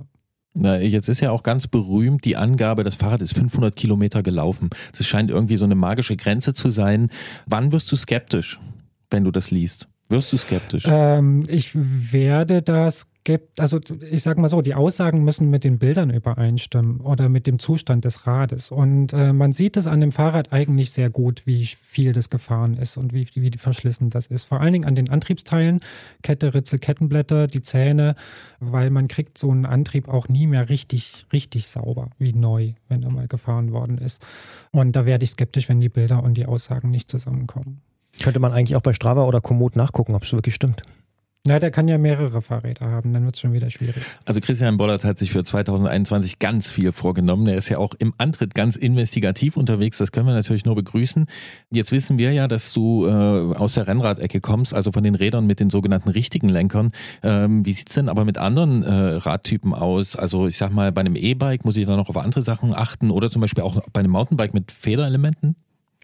Äh, ja, äh, natürlich muss man, je mehr Technik da drin steckt, beim Rennrad ist wenig Technik drin, ähm, aber je mehr Technik da drin Zum steckt, auf, auf immer mehr Sachen achten. Also bei den, bei den Mountainbikes, da, da verschleißen die Dämpfer, schlagen die Lager in den Gelenken aus und so weiter. Bei den E-Bikes sind es natürlich die Akkus, die äh, vom Verschleiß betroffen sind. Im Grunde müsste man da ausprobieren, ob der Akku noch seine volle Leistung hat, was natürlich beim Gebrauchtkauf schwierig wird. Und ähm, ich glaube, ich würde kein gebrauchtes E-Bike kaufen, würde ich eher abraten. Aber gibt es nicht die Möglichkeit, sowas wie Ladezyklen äh, mir anzeigen zu lassen? Also wie oft ist das Ding schon geladen worden? Gibt es bei manchen Modellen, ja, daran kann man sich ein bisschen orientieren. Ähm, es gibt natürlich auch bei großen Herstellern kann man die Akkus austauschen und man kann einen neuen Akku dazu kaufen. Die sind natürlich teuer und mehrere hundert Euro und das muss man dann irgendwie mit einrechnen in den, in den Preis, den das Fahrrad kostet. Ja, da muss man dann im, von Fall zu Fall eben entscheiden. Mit der Zunge kann man es nicht testen, ne? Ich glaube nicht. Stichwort investigativ, da Gerolf mich ja in diese Ecke gedrängt hat. Ähm, es gibt ja auch immer wieder die Frage, gerade wenn es um gebrauchte Fahrräder geht, oh, wie gehe ich sicher, dass es nicht ein geklautes Fahrrad ist? Kann man das irgendwie? Äh, man kann das irgendwie, ähm, also gerade bei jungen Rädern ist es häufig noch der Fall, dass irgendwie eine Rechnung da ist oder sowas wie ein Fahrradpass oder sowas. Das ist auch keine hundertprozentige Sicherheit. Sowas kann man natürlich fälschen, aber ich sag mal so, wenn das Gesamtbild stimmt, ja, wenn man irgendwie guckt, mit wem habe ich es zu tun, kennt er sich mit dem Fahrrad aus, ähm, passt er zu dem Rad, also passt er drauf und äh, so kann man sich zumindest ein gutes Bauchgefühl verschaffen. Das wäre auch mein Rat. Hm, du scheinst also eindeutig für einen Kauf von Angesicht zu Angesicht zu plädieren, was ja dann auch eine Probefahrt beinhaltet, oder?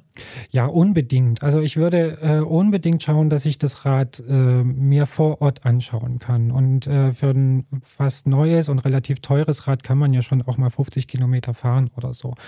Weil das hat mehrere Vorteile. Einmal eben, ich kann es genau in Augenschein nehmen. Von allen Seiten nah rangehen, ist da, sind da irgendwelche Sturzspuren, Lackrisse, äh, keine Ahnung. Die Verschleißteile mir genau anschauen. Ich kann eine Probefahrt machen. Ich kann final feststellen, ob ich auf das Rad gut passe, ähm, ob das einwandfrei fährt äh, und so weiter. Und ich kann eben auch äh, mit dem Verkäufer Kontakt aufnehmen und äh, mir anschauen, ist das eben passend und äh, werde ich dann nicht über den Tisch gezogen muss man jetzt in diesen Tagen natürlich auch ein bisschen gucken, wie weit darf ich mich überhaupt bewegen, beispielsweise, wenn ich mir so ein Fahrrad angucken will. Aber klar, ist. Äh, Stimmt, ja, ja, im Zweifel vielleicht ein bisschen ähm, warten. reservieren lassen und äh, warten, bis die strengen Beschränkungen vorbei sind. Absolut.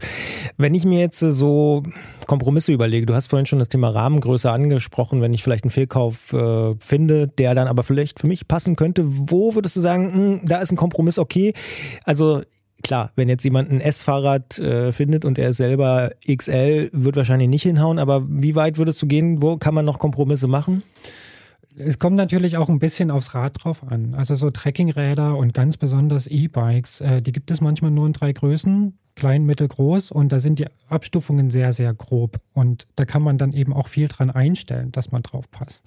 Bei Rennrädern ist es häufiger der Fall, dass die sehr eng abgestuft sind. Da gibt es dann sieben, acht oder manchmal sogar zehn Größen ähm, und da kann man sich schon mal eine Größe vielleicht von der eigentlich passenden entfernen und den Rest dann irgendwie mit Sattel verschieben, längerer Vorbau dran oder so, ähm, kann man da schon ein bisschen was rausholen. Aber ich würde äh, ja auch hier wieder auf jeden Fall das Bauchgefühl bei der Probefahrt fragen, ob das noch geht oder nicht und äh, im Zweifel lieber nochmal warten und auf die nächste Gelegenheit. Investigativreporter Christian Bollert hat es eben schon ganz richtig angesprochen. Wenn du also dafür plädierst, dass man auf jeden Fall eine Probefahrt machen sollte, dann ist es ja wirklich angeraten, das jetzt erstmal auch in den nächsten Wochen sein zu lassen.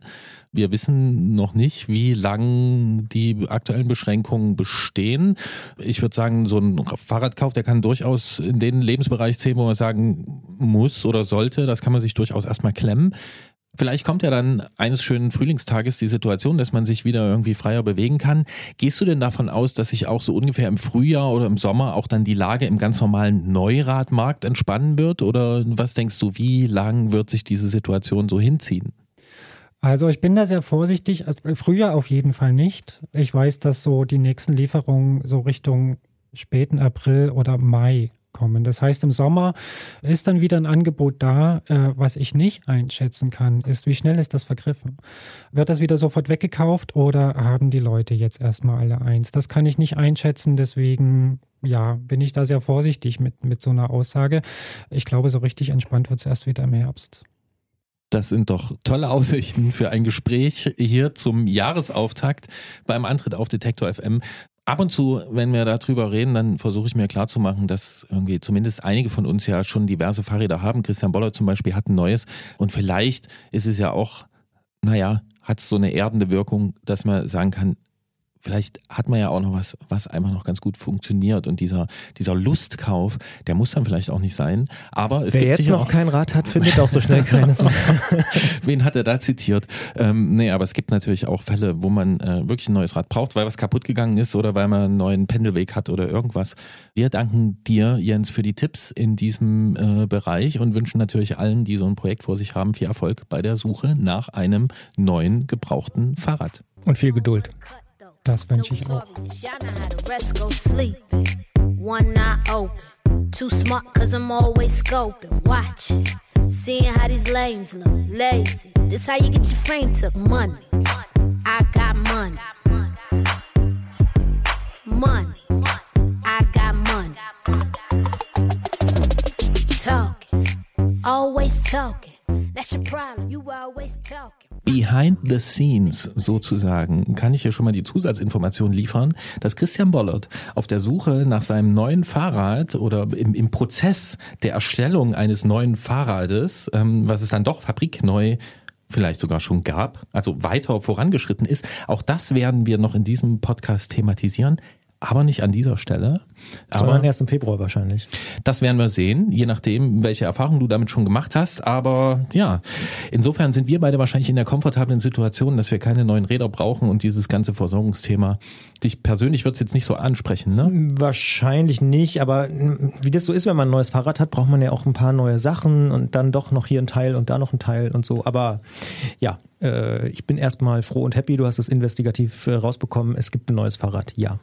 Hm. Und das hat er zum Glück noch bekommen. Und äh, natürlich muss man dann immer noch gleich Anschluss konsumieren sozusagen und dies und das noch dazu.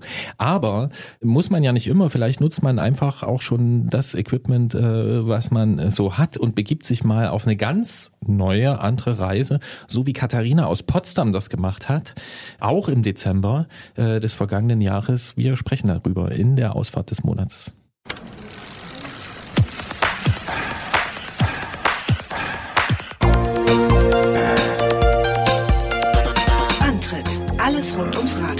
Detektor FM. Alles neu und doch alles beim Alten. Auch im dritten Jahrzehnt des neuen Jahrtausends funktioniert der Antritt auf Detektor FM in zwei Richtungen. In der Ausfahrt des Monats sprechen wir in jeder Ausgabe dieses Podcasts mit einer Person über ein Erlebnis, das er oder sie auf dem Rad gehabt hat oder mit dem Rad. Also egal ob Weltreise oder Trainingsfahrt, ob Hochleistungserlebnis oder entspanntes Geleiten auf Alltagswegen. Nehmt uns einfach ein Stück mit auf eure Ausfahrten auch 2021.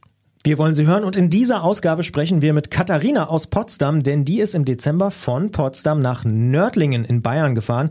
Und da fragt man sich dieser Tage vermutlich mindestens zwei Dinge. Erstens, war es kalt? Zweitens, Corona. Denn es ist natürlich eine Corona-Tour geworden und auch darum ist sie ziemlich interessant. Wir sagen aber erstmal Hallo Katharina, schönen guten Tag. Hallo. Wie kommt man denn auf die Idee, im Dezember 2020 eine Radreise von Potsdam nach Nördlingen zu machen? Ähm, dort wohnt meine Freundin, die vor einem Jahr ein Kind bekommen hat. Und wir wollten uns eigentlich Ende Oktober sehen. Ich wollte endlich das Kind kennenlernen. Und das ist dann wegen den steigenden Zahlen äh, ins Wasser gefallen. Und dann, als ich ihr eine Postkarte zur Aufmunterung geschrieben habe, kam mir dabei die Idee, äh, sie ähm, mit dem Fahrrad zu besuchen und mich gleichzeitig in Quarantäne zu begeben. Das heißt, du hast versucht, dich auf dieser Fahrt zu isolieren. Ähm, wie hast du das gemacht und ist dir das gelungen? Es ist mir einigermaßen gelungen. Also es war jetzt nicht so, dass ich niemandem begegnet bin. Ich habe auch eingekauft, aber ich habe versucht, mich von Menschen fernzuhalten. Äh, ich habe die meiste Zeit im Zelt übernachtet, bis auf zwei Nächte, wo ich dann doch ins Hotel gegangen bin, nachdem ich im Thüringer Wald bei minus vier Grad äh, übernachtet habe und vorher schon zweimal äh, im Regen übernachtet hatte und da war es dann bei mir so weit, dass ich gerne ins Hotel gehen wollte. Und äh, das war auch möglich, weil ich über diese Reise ähm, eine Reportage schreibe und deswegen äh, journalistisch unterwegs war und deswegen ähm, geschäftlich untergebracht werden konnte. Das heißt, du hattest einen triftigen Grund.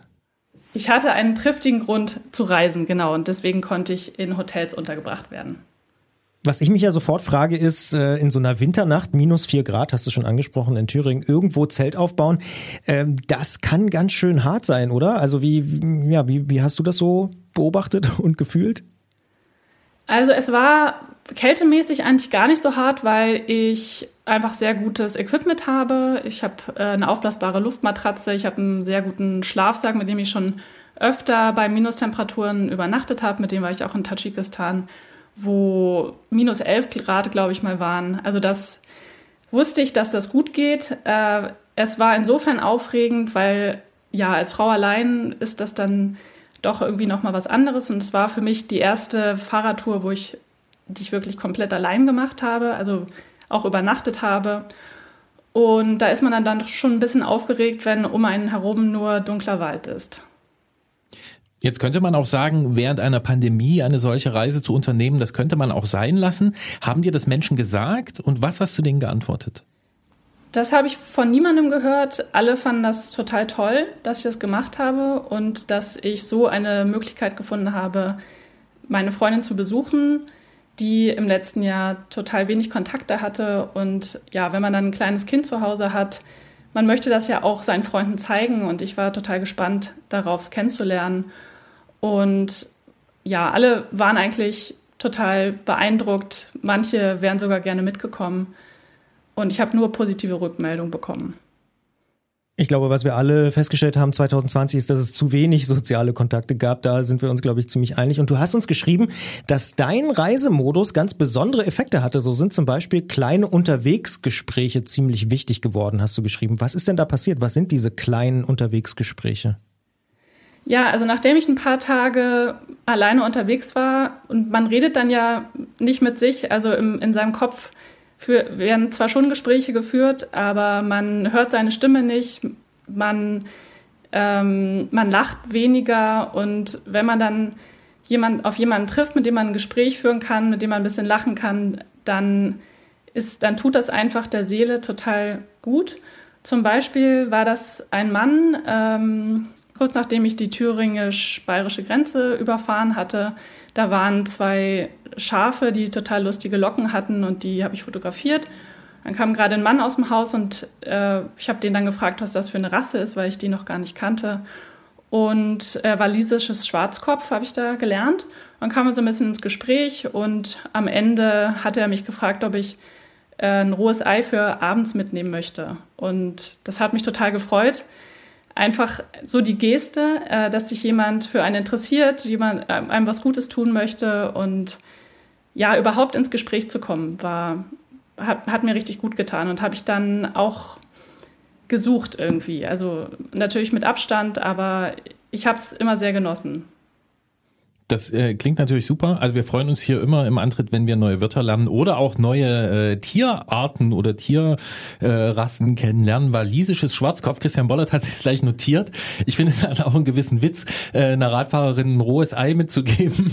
Das hat auch was. Äh, das klingt nach einem ziemlich schönen Erlebnis. Ähm, Gab es denn auch schwierige? Es gab viele schwierige, fand ich, also in sehr vielen Hinsichten.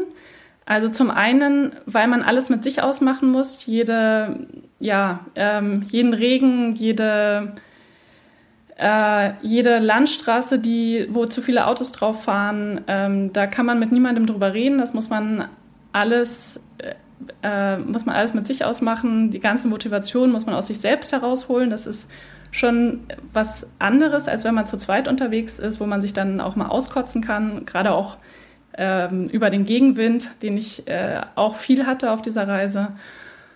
Und eine ja, unangenehme Situation, die hätte ich wahrscheinlich zu zweit überhaupt nicht so wahrgenommen, war ähm, im Thüringer Wald. Da bin ich eine einsame Landstraße gefahren und habe ein SUV mit laufendem Motor parken sehen. Dann habe ich mich irgendwie gewundert, was macht er, warum hat er seinen Motor laufen? Und dann habe ich den wieder vergessen und eine halbe Stunde später begegnet er mir schon wieder mit laufendem Motor. Da hat er äh, wieder vor mir geparkt. Und dann, ja, dann, dann gehen halt, geht halt so ein Gedankenkarussell los. Was, was macht er da? Warum parkt er da? Ähm, was mache ich hier eigentlich alleine als Frau im Dunkeln im, im Thüringer Wald? Und dann war es so, dass meine einsame Landstraße auf eine ziemlich große Landstraße getroffen ist, oder eigentlich nicht größer, aber da sind ganz viele LKWs gefahren und da wollte ich auf jeden Fall nicht im Dunkeln weiter drauf fahren. Ja, und dann äh, zurück wollte ich nicht, weiter nach vorne wollte ich nicht und dann geht man mit diesen Gedanken, biegt man in den Wald ab und äh, schlägt da sein Zelt auf und das war irgendwie nicht so angenehm. Aber ich bin dann auch, also ich habe es dann hingekriegt, da, da diese Gedanken wieder zu verdrängen, auch weil ich mich von sowas nicht zu sehr beeinflussen lassen möchte. Also ich möchte solche Reisen machen. Ähm, ja, natürlich in der Hoffnung, dass mir nichts passiert, aber das war nicht so angenehm. Da brauchte ich am nächsten Morgen ein bisschen Zeit, um die Nacht wieder von mir abzuschütteln. Das kann ich mir vorstellen. Das sind äh, auf jeden Fall, glaube ich, Gedanken und Erfahrungen, die man, die man dann eben nicht so leicht verarbeitet. Aber gibt es vielleicht auch das Extrem auf der anderen Seite? Gab es so einen Moment, wo du sagst, wow, dafür hat es sich gelohnt, loszufahren, all die Kilometer und auch alleine das so durchzustehen? Also die guten Momente, die haben auf jeden Fall überwogen. Ich würde sagen, dass es eine sehr, sehr intensive Zeit war, also sowohl von den Hochs als auch von den Tiefs. Aber ja, ähm, in der Summe war es großartig und zum Beispiel ja einfach äh, durch, die, durch die Schneelandschaft zu fahren und zu wissen, ich bin jetzt von zu Hause hier wirklich mit, äh, mit den eigenen Beinen und dem eigenen Fahrrad hingefahren. Das war ein großartiges Gefühl. Und auch äh, nach der totalen Erschöpfung, also am, am achten Tag, wo ich, äh, wo ich mir dann das Tour de France-Lied von Kraftwerk angemacht habe und mich die letzten Hügel hochgetreten habe, das ist ein großartiges Gefühl gewesen, zu wissen, ich habe das alles geschafft und ich bin von Potsdam nach Bayern im Winter allein durch gefahren und das zu schaffen, das ist ein wunderschönes Gefühl. Das klingt auf jeden Fall so. Wenn man jetzt heute darüber redet, ist ganz interessant, wäre es ja gar nicht mehr möglich. Ne? Also in vielen Landkreisen über 200 darf man nur noch 15 Kilometer sich bewegen, in manchen Bundesländern wie Sachsen sowieso komplett. Ähm, jetzt mal ins Heute über, übertragen oder in die nächsten Wochen. Würdest du das nochmal so machen unter den gleichen Bedingungen, wenn dann zum Beispiel das wieder erlaubt wäre? Ich brauchte nach der Reise ungefähr eine Woche, bis ich, bis ich mich wieder regeneriert habe. Und ich habe also nach einer Woche immer noch gesagt, so dieses Jahr nicht mehr. Aber mittlerweile bin ich, äh, bin ich wieder so weit, wo ich sage, sofort. Also es war großartig, war eine ganz, ganz tolle Erfahrung. Ähm, also ich müsste es jetzt vielleicht nicht im, im nächsten Monat wieder machen, weil es jetzt einfach noch, weil ich noch davon zehre von dieser Reise. Aber in Zukunft Unbedingt. Also ich habe jetzt diese Erfahrung gemacht, dass ich eben auch alleine mit dem Fahrrad verreisen kann und das war total schön, auch so viel Zeit mit sich auf dem Fahrrad zu haben und auch Strategien zu entwickeln und Tiefs irgendwie zu überwinden und ähm, mit den Hochs auch, also die auch alleine auszukosten, weil wenn man zu zweit ist, dann kann man natürlich drüber reden, dann, dann freut man sich äh, mit dem anderen zusammen und es ist aber, man kann sich aber auch alleine total freuen. Ähm, mit dem Kind, alles cool. Also das Kind, hat, hat sich gelohnt, als du das Kind gesehen hast? Hast du gedacht, es hat sich gelohnt, dahin zu fahren?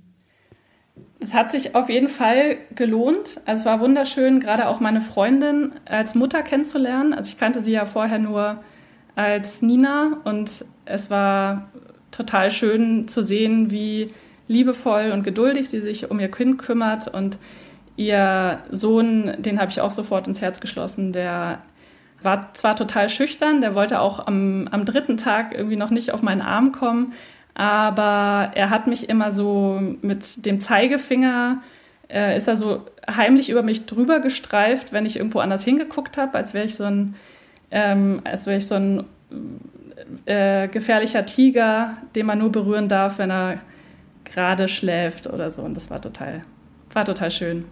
Schöne Zeit. Und wer jetzt äh, erfahren will, was mit dem rohen Ei passiert ist, dass dir dieser äh, Bauer oder Besitzer dieser äh, Schafe geschenkt hat und wer noch mehr erfahren will, wie dieser Tiger aus Potsdam nach Nördlingen gekommen ist und noch viele Sachen mehr, äh, wo kann man das nachlesen? Meine Reportage wird im Magazin erscheinen, in das Magazin in der Februarausgabe dann äh, ja, kann man das machen, kann das äh, Magazin kaufen. Äh, wir sagen an der Stelle schon mal für den Bericht hier im Antritt äh, vielen Dank, äh, Katharina, nach Potsdam. Und ja, eine andere äh, Geschichte, die äh, natürlich auch wieder äh, beeinflusst ist vom großen C und die nur unter diesen Bedingungen auf diese Art stattfinden konnte. Vielen Dank, dass du uns das geschildert hast und äh, ja, Respekt. Bei minus vier Grad im Zelt im Thüringer Wald. Danke dir. Dankeschön. Everybody sing the same song. It goes tonight, tonight, tonight, tonight, tonight. I never realized these artists talk so much about dying. But truth be told, we all have the same end. Could make you cry, cry, cry, cry, cry. Für das neue Jahr haben wir uns hier im Antritt überlegt, eine neue Etappe anzutreten. Wir wollen unser Peloton gern etwas erweitern und natürlich unseren Worten aus den letzten Ausgaben auch Taten folgen lassen. Der ziemlich männliche Antritt soll ein Stück weiblicher werden, denn Frauen gehören natürlich zur Fahrradwelt genauso dazu wie Männer. Und darum sind wir in den Ferien nicht untätig geblieben und haben uns die Gummistiefel angezogen, denn hier vorm Sender fließt die Weiße Elster, die bei Halle in die Saale mündet, die wiederum wie allgemein bekannt bei Barbie in die Elbe fließt. Und dann ist man schon fast in Hamburg. Wir haben flux im Fluss ein Datenkabel verlegt und können jetzt in jeder Ausgabe mit Johanna von der wundersamen Fahrradwelt in Hamburg sprechen. Was für eine Hinleitung. Ich würde einfach sagen, ICE, Leipzig, Berlin, Hamburg geht auch, aber egal. Johanna Es ist ja ist in genau unserer, so gewesen, Christian Boll. Johanna ist ja in unserer Dezemberausgabe zu Gast gewesen und wird uns ab dieser Ausgabe jeweils einen Veranstaltungstipp in den Antritt bringen, ganz subjektiv und persönlich ausgewählt, logischerweise. Wir sind gespannt, worauf uns Johanna jeweils hinweisen wird. Versuchen wir es doch mal mit unserem schicken neuen Kabel und sagen Hallo Johanna. Ja, moin aus Hamburg. Ich freue mich sehr, dass ich jetzt hier äh, diese neue Kategorie übernehmen darf bei euch, mit euch zusammen. Ja, natürlich. Wir freuen uns auch und wir sind sehr gespannt darauf, ähm, was äh, gerade jetzt in diesen sozusagen verschärften Zeiten ähm, du äh, ausgesucht hast, weil ist ja jetzt auch ganz neu, 15 Kilometer äh, in vielen Landkreisen äh, Bewegungsradius. Hast du denn dafür was Passendes gefunden? Ja, das habe ich tatsächlich. Und zwar hat es mich gefunden, denn Bernd hat mir einen Event-Tipp geschickt. Eigentlich auch, der wusste gar nichts von unserer neuen Zusammenarbeit, aber ich erwähne ja bei mir auch ab und zu mal äh, Events und ja, da hat er gedacht, schickt er mir das einfach mal zu. Und das findet auch gar nicht so weit weg von euch statt, nämlich in Dresden. Und der Trick bei diesem 15 Kilometer Radius und bei, man darf eigentlich nicht in Gruppen, was ist eigentlich, man darf überhaupt nicht in Gruppen fahren, sondern alleine oder maximal zu zweit, ist, dass viele Events jetzt mittlerweile digital stattfinden. Und da würde ich euch gern eins vorstellen. Na dann los. Alles klar. Das Event, das ich mitgebracht habe, äh, hat mich angesprochen, weil es gleichzeitig auch Spendengelder sammelt. Es findet in Dresden statt. Es heißt Hot Lab und wird von Colibri Cycling organisiert. Das Team hat sich gedacht, irgendwie, wir müssen hier irgendwas machen und im ganzen Januar, vom 1. bis zum 31. Januar, kann man sich bei denen registrieren. Man bekommt dann eine Strecke, die ist 1,5 Kilometer lang.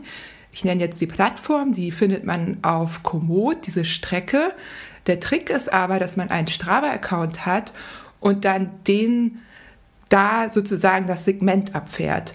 Also das kennen viele, man kann ja auf äh, Strava so Segmente jagen und kriegt dann nachher eine Zeit angezeigt.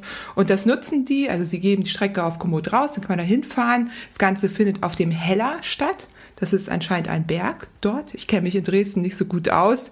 Ich habe nur gesehen, dass, äh, dass es da so ein bisschen in, in Wald reingeht. Genau auf dem Heller findet dieses Event statt. Man fährt also hin, beziehungsweise davor registriert man sich auf der Seite von denen bei colibricycling.com, ähm, zahlt ein freiwilliges Startgeld. Das geht an einen Förderkreis für krebskranke Kinder und Jugendliche und deren Familien in Dresden, den Sonnenstrahl e.V. Da zahlt man halt ein freiwilliges Startgeld. Ich habe eben mal kurz geguckt, da sind schon so 400 Euro zusammengekommen, obwohl das erst ein paar Tage läuft. Also das finde ich super. Dann ist man registriert und dann ähm, fährt man diese Strecke und am Ende gibt es eine Top-10-Liste und die schnellste und der schnellste bekommt auch noch einen Preis. Also eine ziemlich super Sache.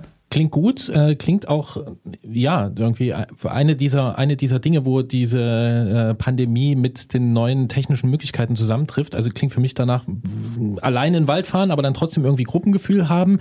Heller kenne ich, glaube ich, auch. Wenn es das Gebiet ist, an das ich gerade denke, bin ich dort auch schon mal ein kleines Rennen gefahren. Kann, glaube ich, ziemlich Spaß machen. Und äh, Hat vielleicht auch was mit Hellerau zu tun, Gartenstadt ja, das hat so? was, genau, Ja, das ja. geht, glaube ich, auch in die Richtung. Und ich meine, wenn man die Dresdner um was beneidet, dann ist es, glaube ich, die direkte Umgebung der Stadt, in der man ein bisschen anders spielen kann. Das kann man hier als in Leipziger Leipzig so sagen, ja. Oder auch wahrscheinlich als bei Johanna in Hamburg. Ähm, Johanna, ansonsten gut ins neue Jahr gekommen? Ja, genau. Ich wollte da noch was hinzufügen, ähm, weil ihr ja, also ne, dieses ist ja nur in Dresden und man darf ja aktuell auch irgendwie äh, nicht so wirklich ähm, ohne Grund von A nach B reisen. Und die haben auch noch, und da ist jetzt noch eine dritte äh, Online-Plattform im Spiel, die haben einen wöchentlichen Meetup-Ride auf Swift. Also wer auf Swift ist, jeden Donnerstag 18.30 Uhr fährt das Team dort zusammen. Also auch für alle, die jetzt nicht in Dresden sind, hätten die was im Angebot. Also vielleicht äh, schaut da auch gern mal vorbei. Und ja, zu deiner Frage, ähm, ich bin äh, gut ins neue Jahr gekommen, ganz ruhig, bisschen außerhalb von Hamburg. Ähm, ja, richtig erholt, entspannt und jetzt wieder zurück in der Stadt natürlich. Das hören wir sehr gern und wir hören auch sehr gern, dass es da noch diese vollkommen ortsunabhängige äh, Challenge gibt, an der man also über Swift teilnehmen kann. Und wenn es jetzt andere Veranstaltungen gibt, die ihr, also unsere lieben Hörerinnen und Hörer da draußen an den Geräten, äh, die ihr äh, in diesem Monat, ähm, an denen ihr teilnehmt, die sich für euch äh, ermöglichen, vielleicht nicht in Dresden, sondern auch in anderen Städten oder Regionen, dann äh, gebt uns doch Bescheid mit einer Mail an antritt.detektor.fm, auch mit Lob, Kritik, Anregungen und natürlich Ausfahrten des Monats. Und äh, dann werden wir auch im nächsten äh, Monat eine Ausfahrt haben und natürlich einen Veranstaltungstipp von Johanna. Unsere nächste Ausgabe, wann die kommt, das weiß mein charmanter Co-Moderator Christian Bollert. Ja, und zwar am 4. Februar um 20 Uhr im Wordstream auf Detektor FM wie gewohnt oder natürlich wenig später, meistens am nächsten Tag als Podcast. Okay, und dann sagen wir hier noch äh, schöne Grüße an die Elbe nach St. Pauli. Johanna, vielen Dank für diesen Tipp und wir sind schon sehr gespannt auf deine neuen Hinweise. Ja, ich auch. Danke euch. Sagt man eigentlich in Hamburg auch zum, nee, in Hamburg sagt man Tschüss, ne? Man sagt nicht Moin zum Verabschieden. Nee, man sagt Tschüss. Man sagt auf keinen Fall Moin Moin, sondern wirklich immer nur Moin und äh, genau. Und dann Tschüss und äh, ja, ich könnte jetzt anfangen zu singen, aber ich glaube, das erspare ich euch. Machen wir nächstes Mal. Und wir merken, wir werden in diesem Jahr im Antritt hier auch sehr viel so lokal, Kolorit, Sprachregelungen und sowas äh, lernen und äh, mitbekommen und darauf freue ich mich schon jetzt. Ich sage Tschüss und gute Fahrt und äh, explizit nicht Moin Moin. Tschüss. Dann bleibt mir jetzt auch nur äh, meinem Co-Moderator, den ich eben schon beschrieben habe, dem charmanten Ronan Keating des Fahrradpodcasts. Jetzt wird's Christian ganz- Bollert. ja. Ähm, siehst du, bis vorhin habe ich gedacht, ich hätte nicht so gute Laune. Das hat sich durch dich geändert und Ach. durch Johanna und durch die tollen Sachen, die wir hier lernen durften. Ich hoffe, das geht so weiter in diesem Jahr. Sei gut unterwegs, 15 Kilometer Radius. Es gibt da einiges zu entdecken. Ich sag einfach Tschüssi. Bye, bye.